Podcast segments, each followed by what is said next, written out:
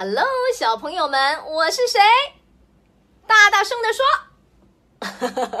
没错，我就是佳慧阿姨。今天要跟你分享的这个故事呢，很经典，《三只小猪》（Three Little Pigs）。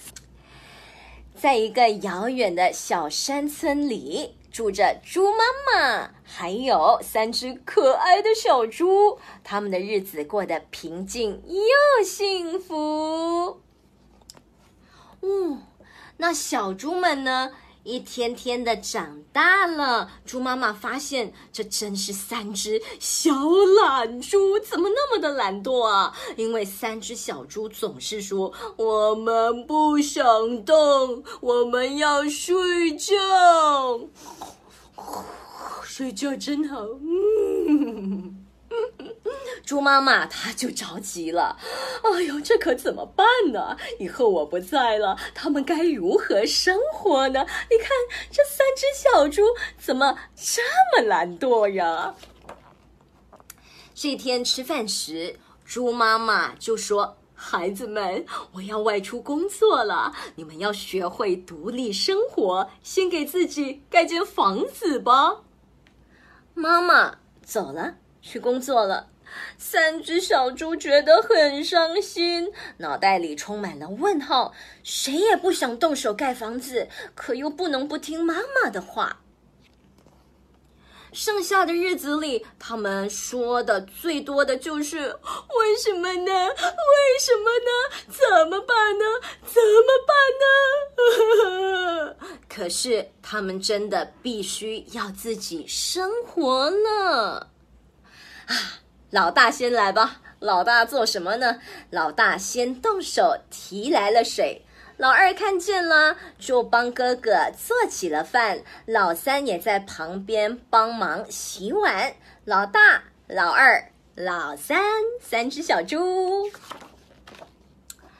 吃饭了。三只小猪觉得自己做的饭哇，又香又好吃哎！他们高兴地说：“我们自己动手盖房子吧！”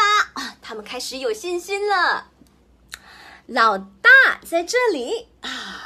他扛来了许多的稻草，搭了一座稻草屋，就是这个。哈哈，我有自己的房子喽！老大乐得欢蹦乱跳。老大他就搬了家。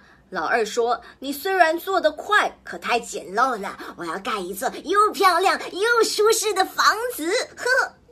老二呢，就砍了许多的木头回来，最后呢，把房子盖好了。木房子比老大的草房漂亮多了，也结实多了。那老三呢，怎么办呢？他左思右想，想了很久，决定呢，用砖块建造一座更好的房子。不过，这需要付出比哥哥们多几倍的努力啊！你觉得？猪弟弟、猪小弟能够做到吗？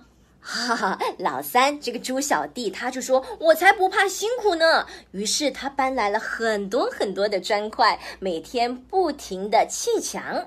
哥哥们取笑他说：“你真傻呀！” 老三呢就完全不理会。老三仍然每天一大早就盖起房子。那到了晚上。哥哥们都睡了，他还是不停的干活。哎呦，所以三只小猪当中，是不是老三是最勤劳的呢？啊，终于哇，花了好长好长的一段时间，你们看到这一间房子很漂亮吧？房子盖好了耶！老三呢可高兴了。老大、老二看到他的砖头房子，都羡慕的说：“好漂亮的房子哦！哦，你的房子好美丽哦！哇，你看小动物们都来了。”嗯，三只小猪就体验到了劳动的快乐，再也不爱睡懒觉了。他们还开始锻炼身体，做运动了，变得越来越强壮了。没想到一天，啊，来了一只大灰狼。只见他呢憋足劲儿，一口气就把草房给吹倒了。然后呢，躲在里面的老大吓得拔腿就往外跑，啊，快跑！